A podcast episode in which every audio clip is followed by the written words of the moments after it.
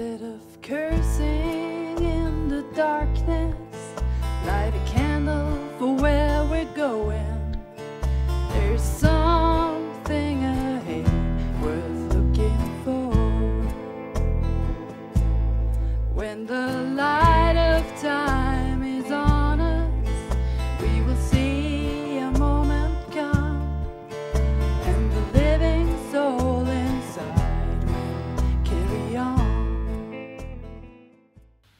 Muy bien, queridos amigos y hermanos de Iglesia 1, hemos ya dado lectura, ¿cierto?, Eh, a lo que es el inicio del Sermón del Monte.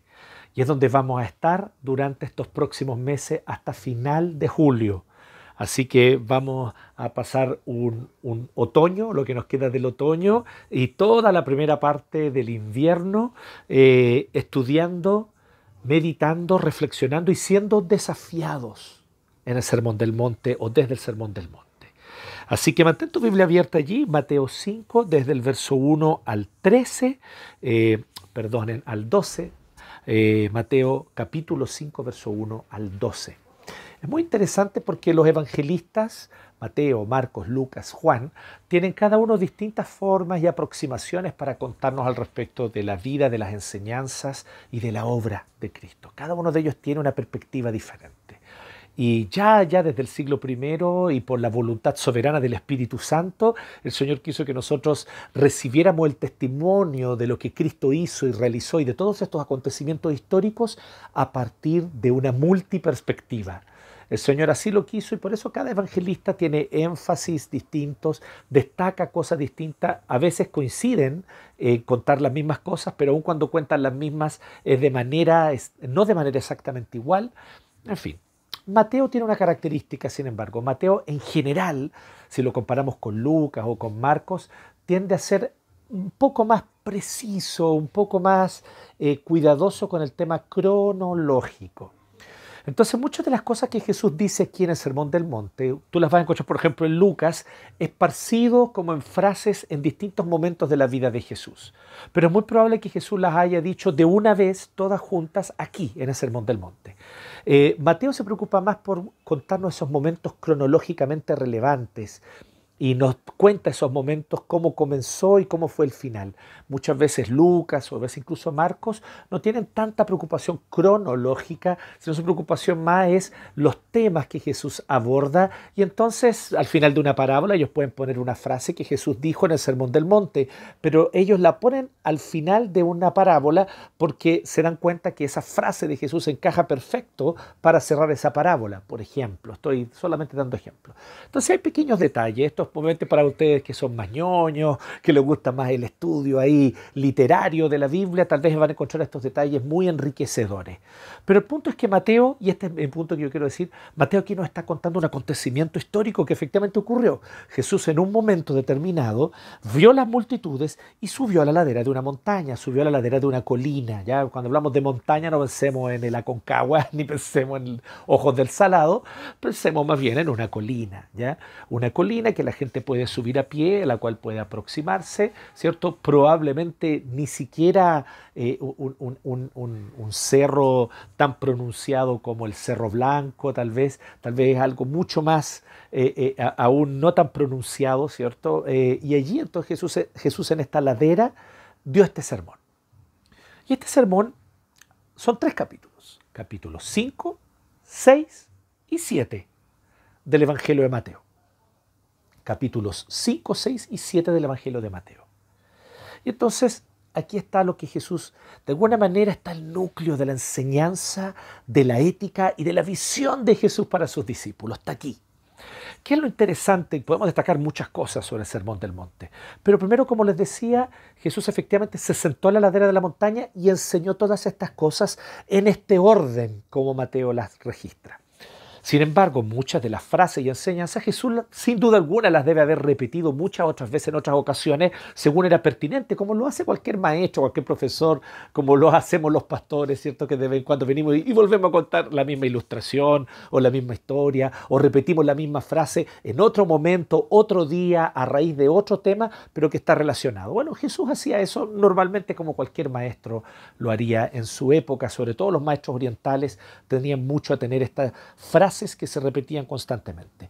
Pero aquí está condensado. En un mismo momento, en un solo momento, Jesús de inicio a fin quiso exponer, eh, por así decirlo, el meollo central de lo que significa ser ciudadanos del reino, de lo que significa conformar el pueblo de Jesús y de lo que significa entonces vivir por Jesús, para Jesús y el impacto que esto puede producir en la sociedad, en el mundo, en, el, en las personas que nos rodean. Quiero decir algunas cosas sobre el Sermón del Monte, antes de que podamos ir de lleno al texto de hoy del 1 al 12. Primero, el Sermón del Monte es una de las piezas de literatura más importantes del mundo occidental. El mundo occidental ha tenido importantísimos crecimientos, desarrollos y avances también ha tenido muchísimos momentos y tiene muchas, muchas no sé si consecuencias llamarlo, pero eh, ha tenido muchos énfasis, la cultura occidental, énfasis más bien negativos, oscuros. Pero entre todas esas cosas, eh, entre lo oscuro, lo, lo, negativo, hay muchas cosas también maravillosas y positivas. Un importante pensador indio, ¿cierto? De, de India, hindú, dicen algunos también, ¿cierto? Vishal Mangalwadi, eh, él dice lo siguiente, reflexionando sobre el mundo occidental. Él dice, nosotros desde aquí, desde Oriente, miramos el mundo occidental y tenemos críticas a varias cosas del mundo occidental que nos parecen estar un tanto desorientadas. Sin embargo, a grandes rasgos, tenemos que reconocer, y cualquier oriental honesto va a saber reconocer, que el mundo occidental ha tenido un avance sin precedentes en términos de cultura, de justicia, en términos de sus sistemas políticos y la participación de la persona común en sus sistemas políticos, en la manera como se, trata a la mujer, en la manera como se trata a los niños, han habido tales, son tales y tan profundos los avances y tan admirables las cosas que podemos nosotros ver en el mundo occidental, que no podemos sino reconocer que evidentemente el mundo occidental ha tenido un desarrollo inigualable.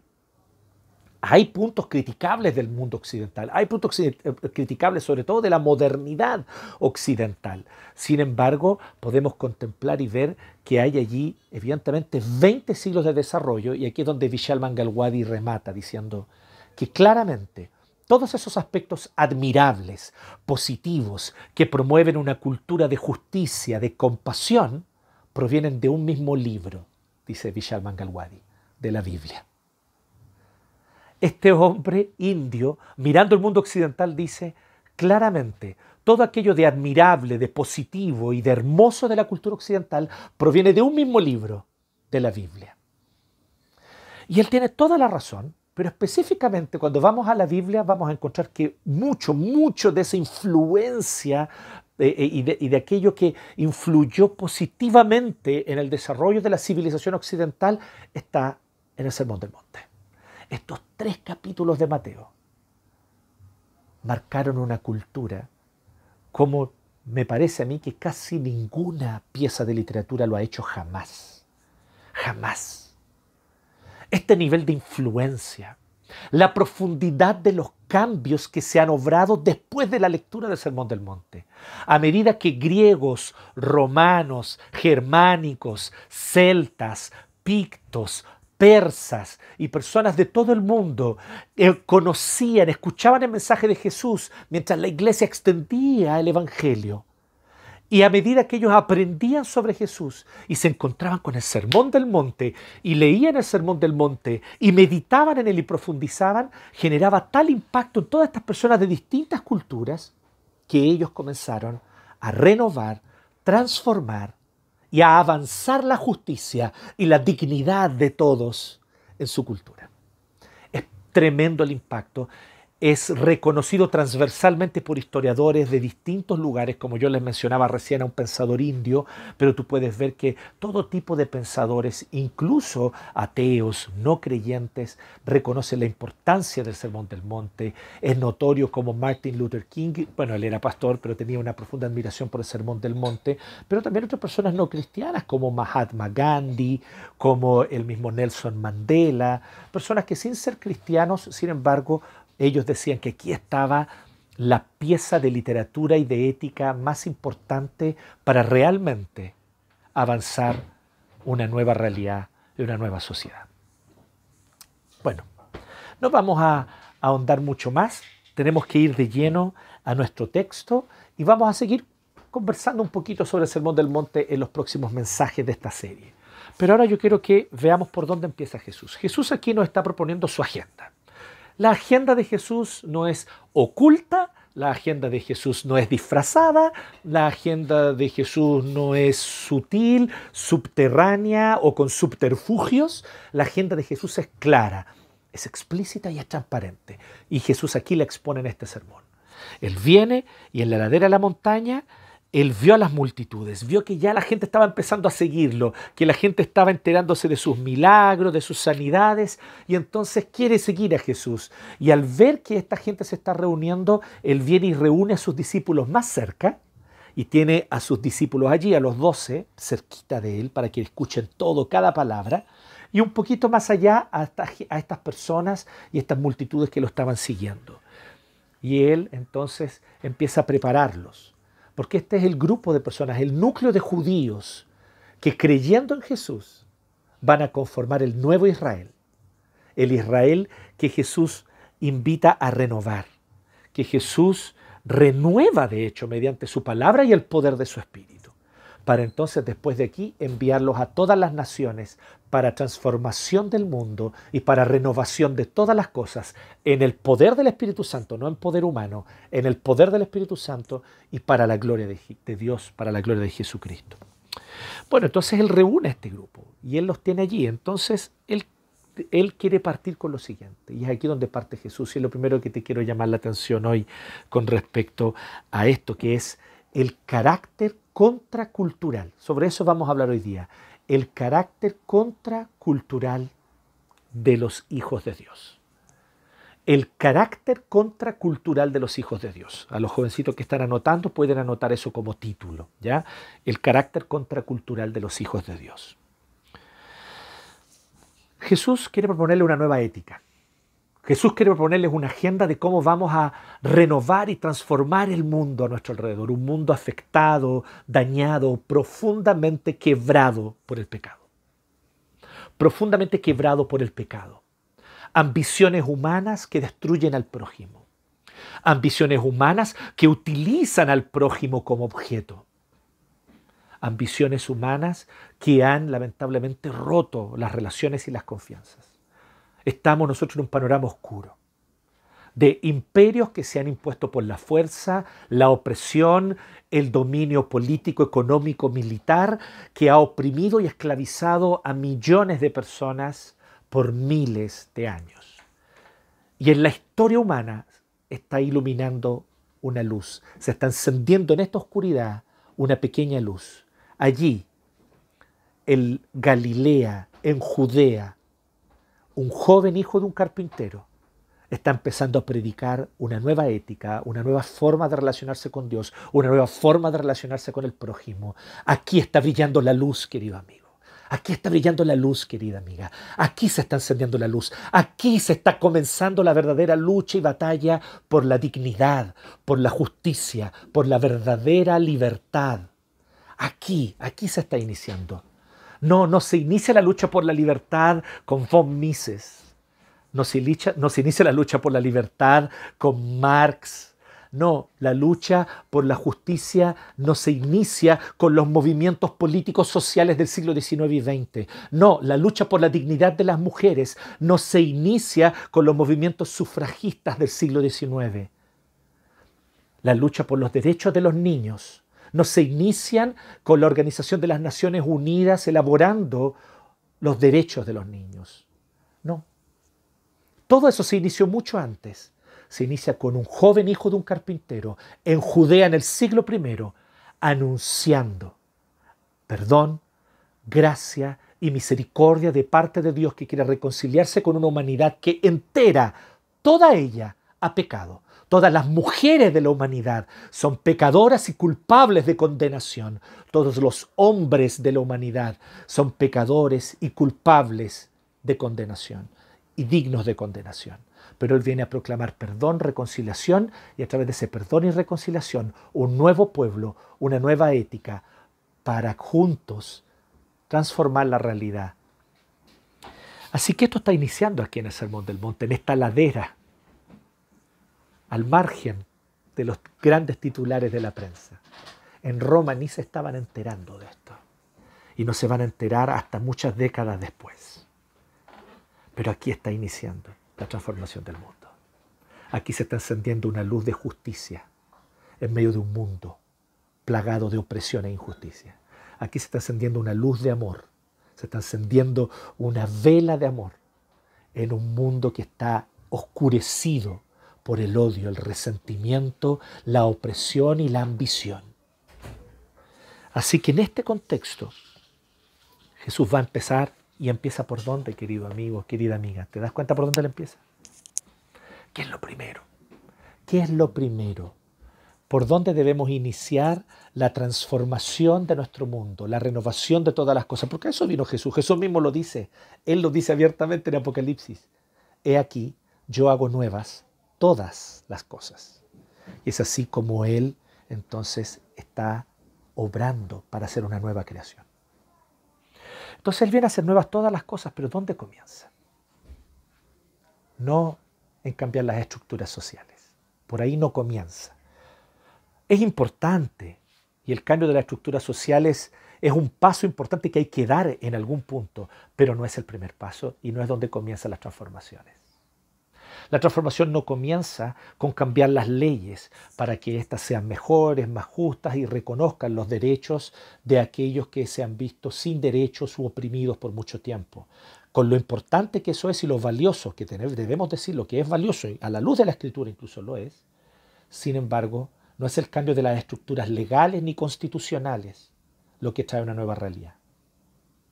Porque podemos tener las leyes más de lujo, podemos tener eh, un modelo de Estado tremendamente beneficioso para todos los ciudadanos. Podemos tener una carta fundamental y una constitución que refleje muy claramente todos los aspectos de la justicia, pero si nuestro carácter sigue siendo un carácter de egoísmo, de odio, de enemistad, de distanciamiento con relación al prójimo, sus necesidades y sus dolores.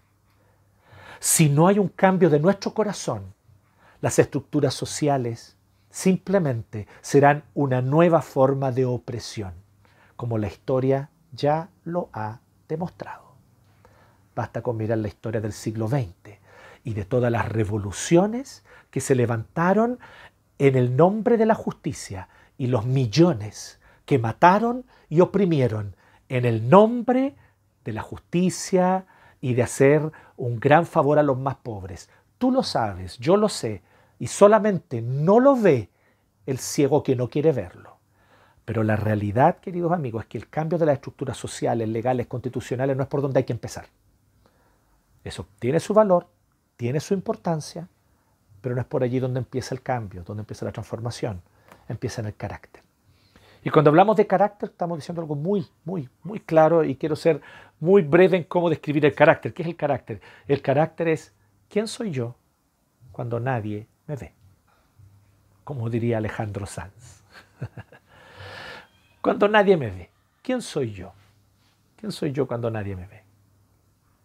Eso es carácter. Porque lo que tú eres y cómo reaccionas y frente a los demás que cuando están mirando, hay muchas máscaras que juegan allí. Pero cuando me saco todas las máscaras, cuando soy yo mismo, ¿quién soy? Carácter. Y Jesús, por lo tanto, en las bienaventuranzas describe el carácter de un hijo de Dios. Lo primero que debes entender es que las bienaventuranzas no son un montón de instrucciones acerca de cómo debemos hacer las cosas. Toma nota de esto. ¿Ah? Espero que te des cuenta de, lo contracultural, de hecho, que ya es esto de partida. O sea, las bienaventuranzas no son una descripción de instrucciones o un conjunto de instrucciones y cosas que debemos hacer para cumplir con ciertos beneficios o recompensas o para obtener ciertas recompensas más bien. No, no es ese el carácter de la bienaventuranza, no es de eso que se trata. Las bienaventuranzas no son prescriptivas. Y cuando hablamos de prescriptivas queremos decir como la prescripción médica que viene y te da una instrucción. Cada ocho horas tome tal cosa, ¿cierto? Prescripción. Bueno, las bienaventuranzas no son propiamente una prescripción, no son un conjunto de reglas o un conjunto de instrucciones para que las sigas. Las bienaventuranzas son algo mucho más radical, son una descripción. Describen el carácter de quien por gracia ha sido salvado, de quien por gracia ha sido alcanzado por el Evangelio, de quien por gracia ha sido perdonado, de quien por gracia soberana ha nacido de nuevo por una acción poderosa y soberana del Espíritu Santo que vino y le dio nueva vida cuando estaba muerto en delitos y pecados. Así que las bienaventuranzas no nos dicen ¿Qué debemos hacer? Y ahí es donde se equivocan Gandhi, Mandela y un montón de gente muy valiosa que ha leído la bienaventuranza y que las ha valorado muchísimo, pero que lamentablemente no han comprendido que no funciona con una lógica religiosa las bienaventuranzas, funciona con la lógica del Evangelio. Recuerden, la lógica religiosa es debo hacer cosas para que a cambio Dios reaccione y me bendiga, me dé paz, me dé salvación, etcétera. Esa es la lógica religiosa. La lógica del Evangelio es, soy incapaz de hacer cualquier cosa para obtener una recompensa de parte de Dios o un premio de parte de Dios. Y reconociendo mi incapacidad, simplemente me entrego a Dios diciendo, no tengo nada que ofrecerte y soy absolutamente incapaz de salvarme a mí mismo. Y Dios revela que en Jesucristo fue Él el que vino hasta nosotros para alcanzarnos y con su gracia perdonarnos y de manera absolutamente inmerecida y absolutamente gratuita ofrecernos perdón mediante Jesucristo y una reconciliación con Él. Así que la lógica religiosa es, nosotros subimos para tratar de encontrar a Dios. Una utopía, una ilusión, jamás se logrará nada con ese camino. Pero la lógica del Evangelio es Dios descendió y Dios se humilló y Dios vino hasta nosotros y personalmente el Señor y Creador del universo, el Dios eterno, Jesucristo, habitó entre nosotros y vino a la cruz. Siendo santo y perfecto, murió la muerte que merecen los pecadores, porque murió tu muerte y mi muerte en nuestro lugar para darnos salvación. Desde allí parte la bienaventuranza. Las bienaventuranzas parten desde la gracia Jesús enseña las bienaventuranzas dando por sentado nuestra relación por gracia con Dios. Y eso es muy claro desde las primeras bienaventuranzas. Así que primero que todo recuerda, son descriptivas, no prescriptivas. No son instrucciones, sino bien una descripción del carácter, para que yo me autoexamine y me autoevalúe a la luz de esto como un espejo y yo me diga, ¿realmente he conocido al Señor? Primeramente. Y en segundo lugar, si le he conocido, ¿estoy creciendo en mi fe? ¿Estoy creciendo en mi relación con Dios? y las bienaventuranzas siguen para eso, sirven muchísimo, sirven para eso. Ahora, ¿por qué esta segunda pregunta? Porque claro, las bienaventuranzas primero nos sirven para confrontarnos y decir, ¿será que soy creyente realmente que he nacido de nuevo? Pero luego, en segundo lugar, si sé que he nacido de nuevo porque el Espíritu de Dios da testimonio a nuestro espíritu de que somos hijos de Dios, dice Romanos 8.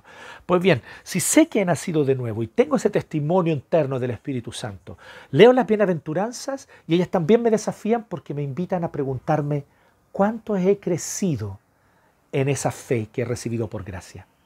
¿Cuánto he crecido en esta nueva vida que por gracia Dios me ha hallado? ¿Cuánto estoy que por gracia Dios me ha dado, perdón? ¿Cuánto he crecido y cuánto estoy creciendo en esta fe? Y esa es otra característica de la bienaventuranza, que además de ser descriptiva, nos describen de manera progresiva el crecimiento del cristiano. Así que cada bienaventuranza se va acumulando con la siguiente y luego la, primera y la segunda bienaventuranza se acumulan con la tercera, y luego la primera, segunda y tercera se acumulan con la cuarta bienaventuranza, y así por delante, para caracterizar el carácter del cristiano. Un cristiano que va creciendo comienza con la primera bienaventuranza, bienaventurados los pobres en espíritu. Y a medida que va madurando su carácter, a medida que él va viviendo este proceso de santificación, él puede saber que tiene un carácter maduro cuando se goza, ojo, cuando se goza en la tribulación y en la persecución. Porque esa es la octava y última bienaventuranza. El gozo en la persecución, en la tribulación, a causa de nuestra fe. Entonces, en este contexto nosotros vemos que las bienaventuranzas nos presentan cómo el crecimiento del cristiano es progresivo. ¿Ok? Si quieren más detalles sobre las bienaventuranzas, tenemos una serie entera donde eh, le dedicamos un sermón a cada bienaventuranza. Esa serie se llama Felices, así se llama, Felices, y la puedes encontrar en nuestro canal de YouTube, en la playlist, ¿cierto? Una de las listas de reproducción se llama Felices y ahí están todos los sermones de la bienaventuranza y los puedes explorar con calma, con paciencia, cada una de las bienaventuranzas que hoy solo vamos a ver de manera panorámica. Así que, y vamos al grano, por lo tanto, ya incluso caminando hacia el final el día de hoy. Entonces, si aquí no está describiendo el carácter del cristiano, recuerden, no son prescriptivas, son descriptivas, nos describe el carácter del que ha nacido de nuevo por gracia, pero además nos describe de manera progresiva cómo este carácter crece, se fortalece en Cristo por su gracia, nos encontramos con lo siguiente entonces. Y aquí entonces los quiero invitar a que simplemente acompañen el progreso. Para los jóvenes que están anotando cuántos puntos tiene, bueno, técnicamente tal vez podemos decir que tiene ocho puntos, pero que los vamos a ver rápidamente. Cómo nosotros vamos creciendo, cómo vamos creciendo en la fe cristiana. Primero, nacemos de nuevo reconociendo que somos pobres en espíritu. Así que, bienaventurados los pobres. Y hay varias palabras griegas para la palabra pobre, ¿ya? Varias palabras. Los, griegos eran muy precisos con las palabras, les gustaba ser muy precisos con las palabras que utilizaban. Y aquí en este caso es una de las palabras que se puede traducir por pobre al castellano. Pero ¿saben cuál es? Es la palabra que para nosotros tal vez la, la más correcta sería indigente. Es ese pobre que se levanta en la mañana sin saber si ese día va a comer o no. ¿Sí? Porque hay distintos tipos y niveles de pobreza, eso lo sabemos. Hay distintos ámbitos de pobreza. Pero aquí se está refiriendo a la pobreza tal vez más, más indigente de todas. La persona que se levanta en la mañana, se despierta en la mañana sin la certeza de si ese día podrá comer o no. Esta es la palabra que está aquí, indigente. Y dice que son bienaventurados los indigentes, los pobres en espíritu, los que no tienen nada, absolutamente nada que ofrecer. O más bien, los que han tomado conciencia de que no tienen nada que ofrecer. Es que allí comienza el nuevo nacimiento cuando hay en nosotros convicción de pecado. Cuando dejamos de seguir el camino del orgullo, del cumplimiento y de la autosatisfacción con todo el autoesfuerzo que yo realizo. Cuando dejamos de recorrer el camino de, de estar autocentrados en el yo, y abandonando esa arrogancia reconocemos que somos indigentes de espíritu sin nada que ofrecer, es entonces la primera señal de que el Señor está haciendo una obra en nuestro corazón y está dándome nueva vida. Pero no solo eso, sino también cuando yo dejo de victimizarme, de sentirme una pobre víctima del sistema, de los demás, de mis padres, de la sociedad, de la cultura, y empiezo a entender que sí soy responsable, que sí soy culpable.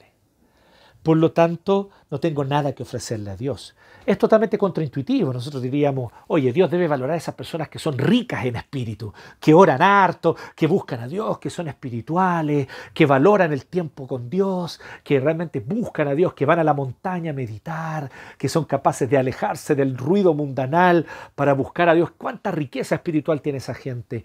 A esa gente debe ser la gente que, que es bienaventurada o que recibe la bienaventuranza de parte de Dios, la felicidad, el gozo, ¿no? Dice que no, Dice que son bienaventurados los pobres en espíritu, aquellos que somos torpes para orar o malos para orar, o que nos cuesta tener ese encuentro con Dios a través de su palabra, o que nos cuesta valorar realmente la comunidad y la comunión con los hermanos. Y aunque todas estas cosas son tan importantes, muchas veces somos débiles, pobres, no tenemos por nuestros propios esfuerzos nada que ofrecerle a Dios. Este es el indicativo de que has nacido de nuevo, cuando por fin reconoces tu indigencia. De ellos es el reino de los cielos. En segundo lugar, entonces, ¿qué viene después de nacer de nuevo? Recuerden, se van acumulando en este progreso espiritual. Llorar. Llorar por tu pecado. Llorar porque he pecado. Llorar de arrepentimiento. No llorar de victimismo. No llorar de rabia porque este sistema injusto y opresor me ha dañado, sino llorar porque reconozco que yo soy el culpable de mis propias miserias. Yo soy la culpable de mis propias miserias. Yo soy el culpable de mis propias miserias. Llorar de arrepentimiento. Llorar porque me miro delante de Dios y veo a un Dios santo, justo, compasivo y bondadoso, delante del cual yo he sido ingrato, injusto, he escupido en su rostro y le he negado de manera contumaz. Llorar. Pero los que lloran serán consolados.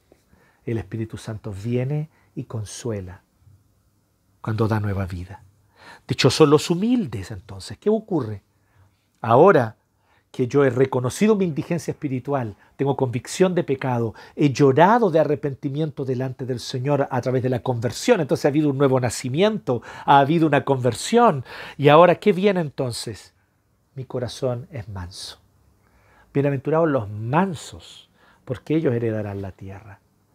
Qué contraintuitivo, ¿cierto? Porque se supone que si yo quiero que se me respete, si yo quiero que recuperar mi dignidad, tengo que levantarme de manera absolutamente violenta, indignado y a través de esta indignación violenta hacer valer mi valor. Pero Jesús dice en la tercera bienaventuranza, querido amigo, Jesús dice, querida amiga, que tienes que ser mansa. Jesús te dice que tienes que ser manso, humilde de corazón. Dichosos los mansos. Y mira qué contraintuitivo, ellos recibirán la tierra por herencia. ¿No se supone que la tierra la conquistan los que se la juegan, los que derraman su sangre y toman las armas? ¿Ellos son los que heredarán entonces el futuro de dignidad y justicia y esta tierra para todos? No. Te tengo una noticia. No. Los violentos no heredarán la tierra, serán barridos de ella, dice el Antiguo Testamento, desde los Salmos en adelante. Los violentos serán barridos de la tierra. Los que heredarán la tierra son los mansos. Qué complejo, ¿no?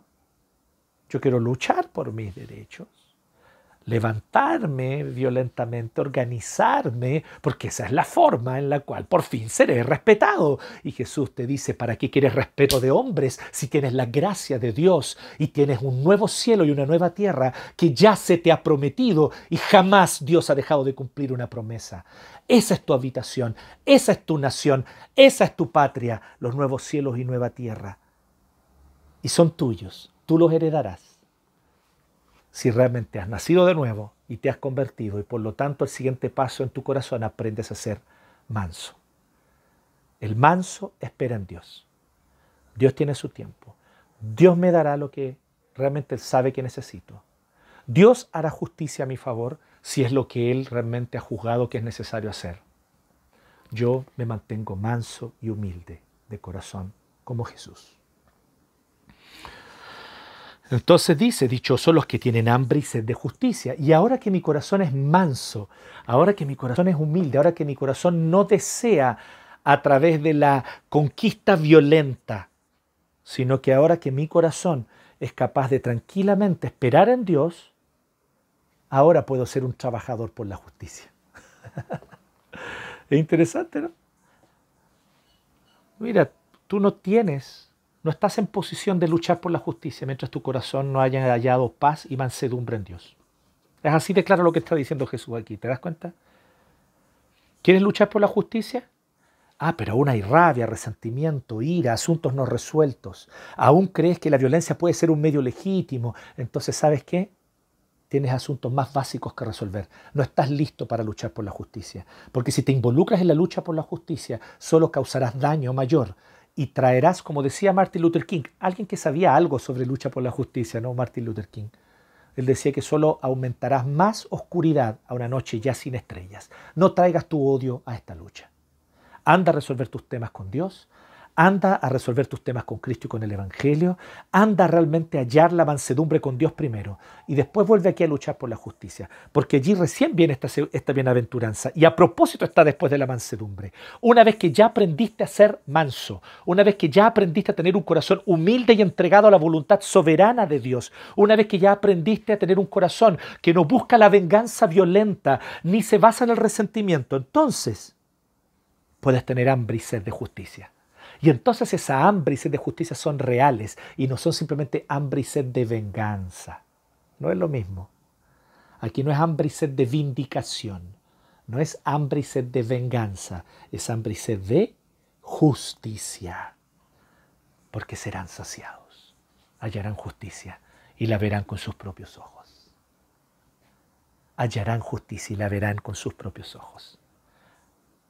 Por lo tanto, Dichosos los que tienen hambre y sed de justicia. Ahora es el momento, involúcrate en la lucha por la justicia, en trabajar por la justicia, en ir y solucionar aquellos problemas de los que están en mayor desventaja incluso que relación a ti. A ir y escucharlos y atenderlos y estar dispuesto a ser parte de la solución.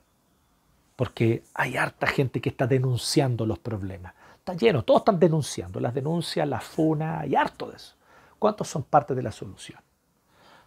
Pararse con un cartel afuera del Sename, muchos lo están haciendo. ¿Cuántos están siendo familias de acogida para esos niños? Ahí está la solución.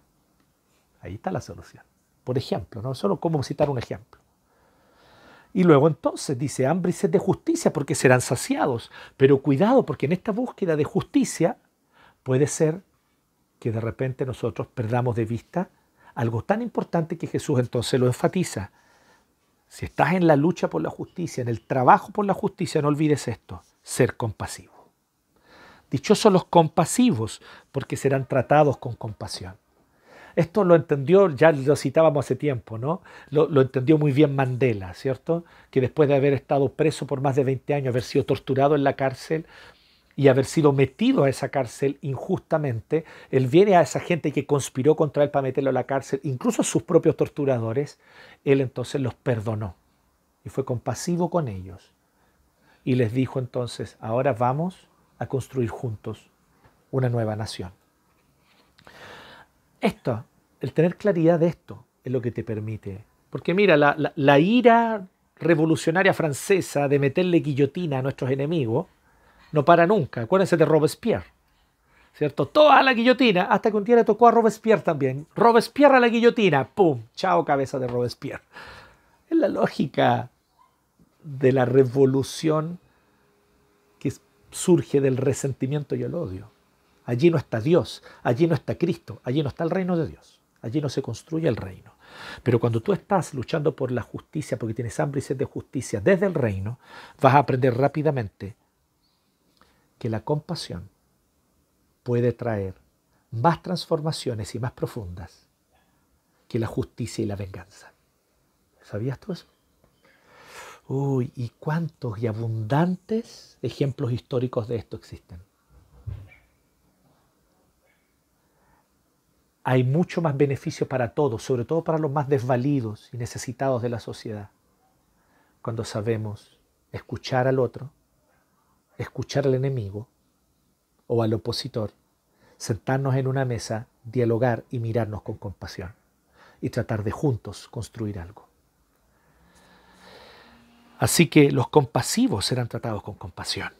Viene entonces lo siguiente, dichosos los de corazón limpio, porque ellos verán a Dios.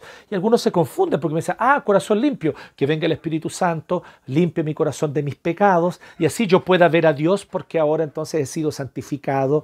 Sin embargo, esta interpretación parece no ser correcta a la luz del contexto de lo que el propio Jesús está diciendo. Cuando aquí dice dichosos eh, los de corazón limpio, de hecho la expresión es un poco más profunda y guarda relación con aquellos que tienen un corazón sin dobleces aquellos que tienen un corazón abierto, un corazón transparente, honesto, que no tiene dobleces, porque un corazón con pliegues, con dobleces, igual que una hoja que está con dobleces, uno puede meter cosas y esconder cosas en esos pliegues. Pero aquí dice un corazón sin pliegues, sin dobleces, un corazón abierto, no está ocultando nada. Es capaz de relacionarse con el prójimo de una manera honesta y de una manera abierta. Incluso reconociendo, mira, ¿sabes qué? Me da rabia contigo por esto, pero estoy siendo honesto, estoy siendo abierto mi corazón. Entonces aquí no está refiriéndose a un corazón perfectirijillo, que nunca siente rabia, que nunca se equivoca, que nunca hace nada malo. No estamos diciendo eso, estamos diciendo un corazón limpio. Cuando tú entonces estás trabajando por la justicia, cuando tú eres compasivo con tu prójimo, aprendes que eso no es posible sin un corazón abierto y honesto para incluso decir, mira, ¿sabes qué? Yo estoy con mucha rabia por esto que han hecho. Yo estoy con mucha rabia por esto que me hiciste. Yo estoy profundamente dolido porque me parece tremendamente injusto y pecaminoso. Sin embargo, déjame decirte que te perdono. Un corazón sin dobleces puede ser incluso el corazón de esa mujer que le dice a su marido adiós tú te vas de esta casa o yo me voy de esta casa porque ya se acabó la violencia, el abuso que tú has cometido contra mí y contra mis hijos. Así que se acaba aquí y pongo un límite porque tengo un corazón honesto y abierto y no voy a negar ni ocultar que efectivamente esta relación abusiva debe terminar. Sin embargo, me comprometo con Dios a perdonarte, pero ya a nunca más relacionarme contigo. Eso, por ejemplo, es un corazón abierto, honesto, es un corazón limpio. ¿Nos damos cuenta? Un corazón limpio no es necesariamente un corazón que se autoengaña con pensamientos bellos y lindos de cariñositos. No, estamos hablando de un corazón que es capaz de decir la verdad, pero decirla en amor. Y decir la verdad, pero también perdonar. Entonces los de corazón limpio verán a Dios. Dichosos los que trabajan por la paz. Me fascina esta bienaventuranza, que es la penúltima, es la que muestra ya el carácter más maduro, que ha crecido.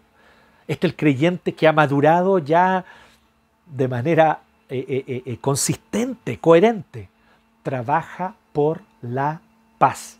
¿Y qué es la paz? Sí, aquí la palabra está en el griego, e irene. Sin embargo, es una traducción de la palabra shalom, la palabra del Antiguo Testamento, que no simplemente significa ausencia de conflicto, Shalom o paz en la Biblia significa bienestar, significa eh, de alguna manera eh, una especie de desarrollo sustentable en el cual todos son beneficiados. Porque de hecho la palabra shalom en el Antiguo Testamento no tiene que ver con un sentimiento personal de paz, no es una palabra eh, que refleje el sentimiento individual de paz.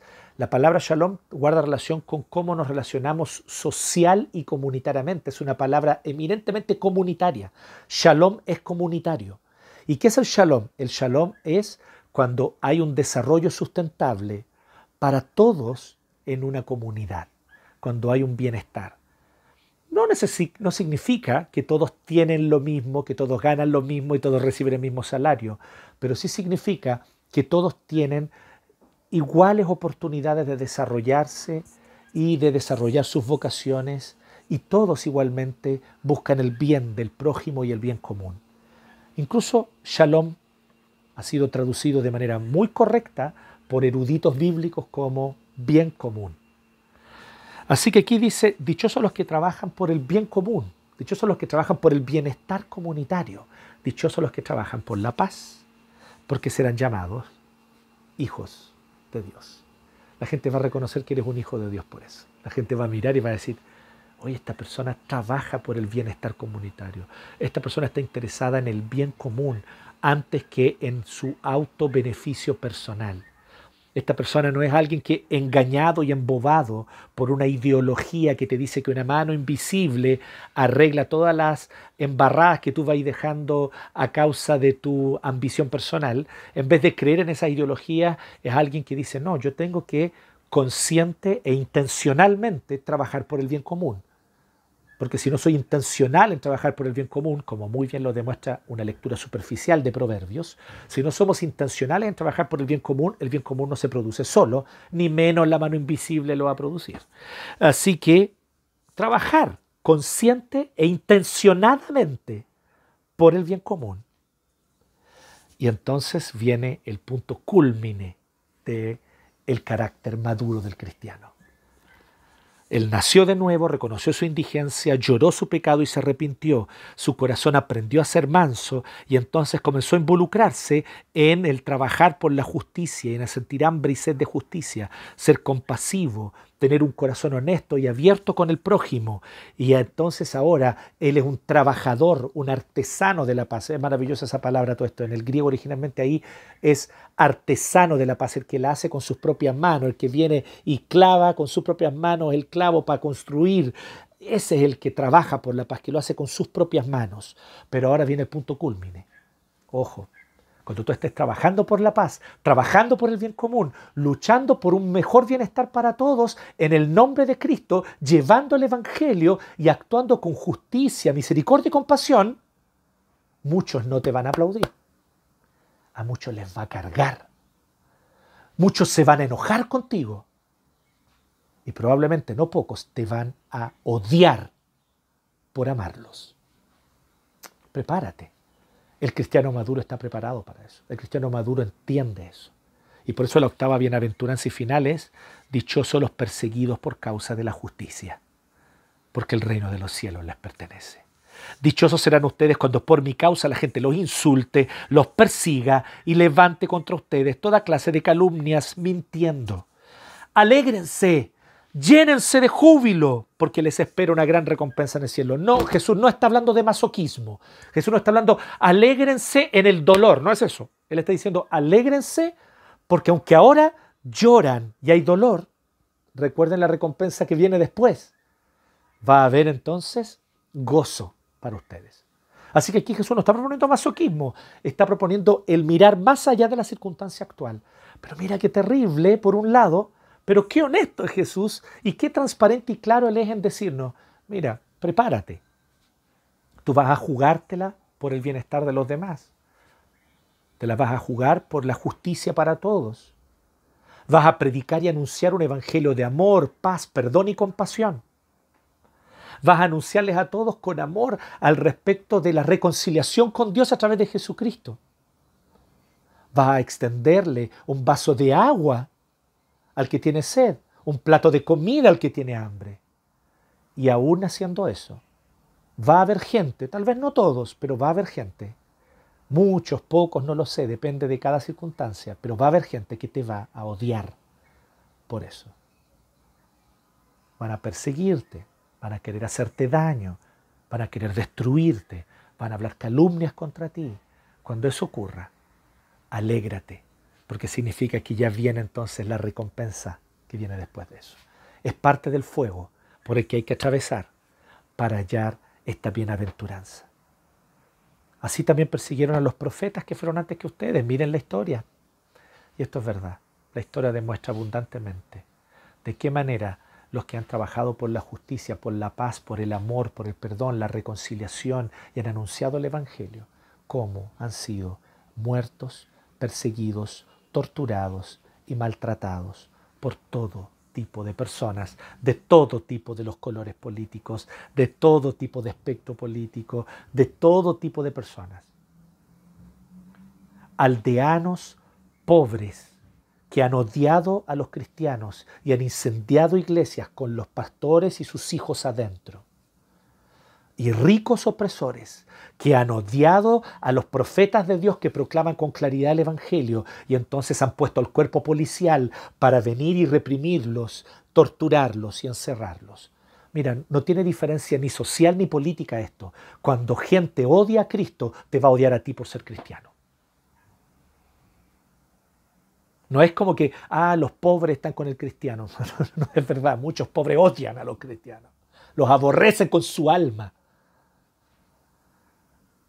Entonces, de todo tipo de personas, ricos, pobres, clase media, izquierda, centro, derecha, eh, eh, orientales, occidentales, de todo tipo de etnias, blancos, negros, rojos, amarillos, indígenas, van a odiar y han odiado a los cristianos y han querido de alguna manera apagar este mensaje porque es demasiado contracultural, porque les rompe sus esquemas, porque les destruye sus certezas, porque mina todas aquellas cosas a partir de las cuales ellos han construido su cosmovisión y su vida.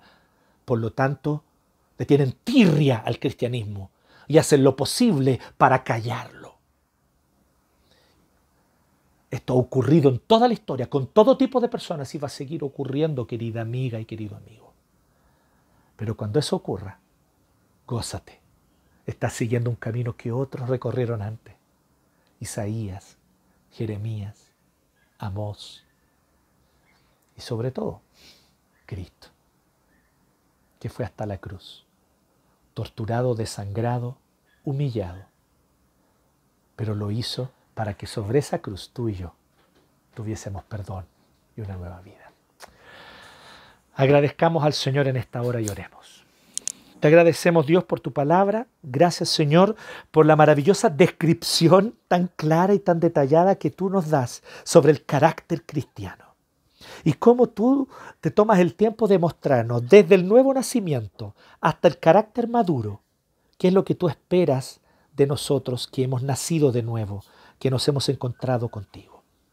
Evidentemente, Señor, oro en esta hora primeramente por mis amigos, hermanos, hermanas, amigas, que estando conectados en esta hora, tal vez aún no han nacido de nuevo. Así que estas verdades les parecen repulsivas, repugnantes o desconcertantes porque no han nacido de nuevo, no las comprenden. Oro por ellos para que nazcan de nuevo, para que en esta hora tu Santo Espíritu produzca en ellos un nuevo nacimiento, produzca el milagro de la fe y ellos puedan creer en Cristo y que sus ojos espirituales sean abiertos para contemplar la hermosura, la belleza de estas bienaventuranzas, la hermosura y la belleza de un carácter cristiano. Porque esa es la transformación que tú quieres hacer, Señor, de adentro hacia afuera. Tú quieres transformar primero los corazones. Tú quieres transformar primero las personas, tú quieres transformar primero el carácter.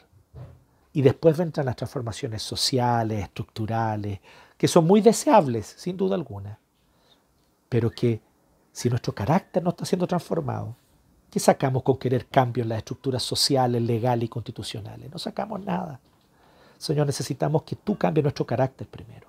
Y necesitamos que tú nos hagas a nosotros proclamadores de tu Evangelio, para que más y más compatriotas, amigos, hermanos y hermanas puedan, oh Dios, creer en este mensaje y sus vidas también ser transformadas desde adentro hacia afuera.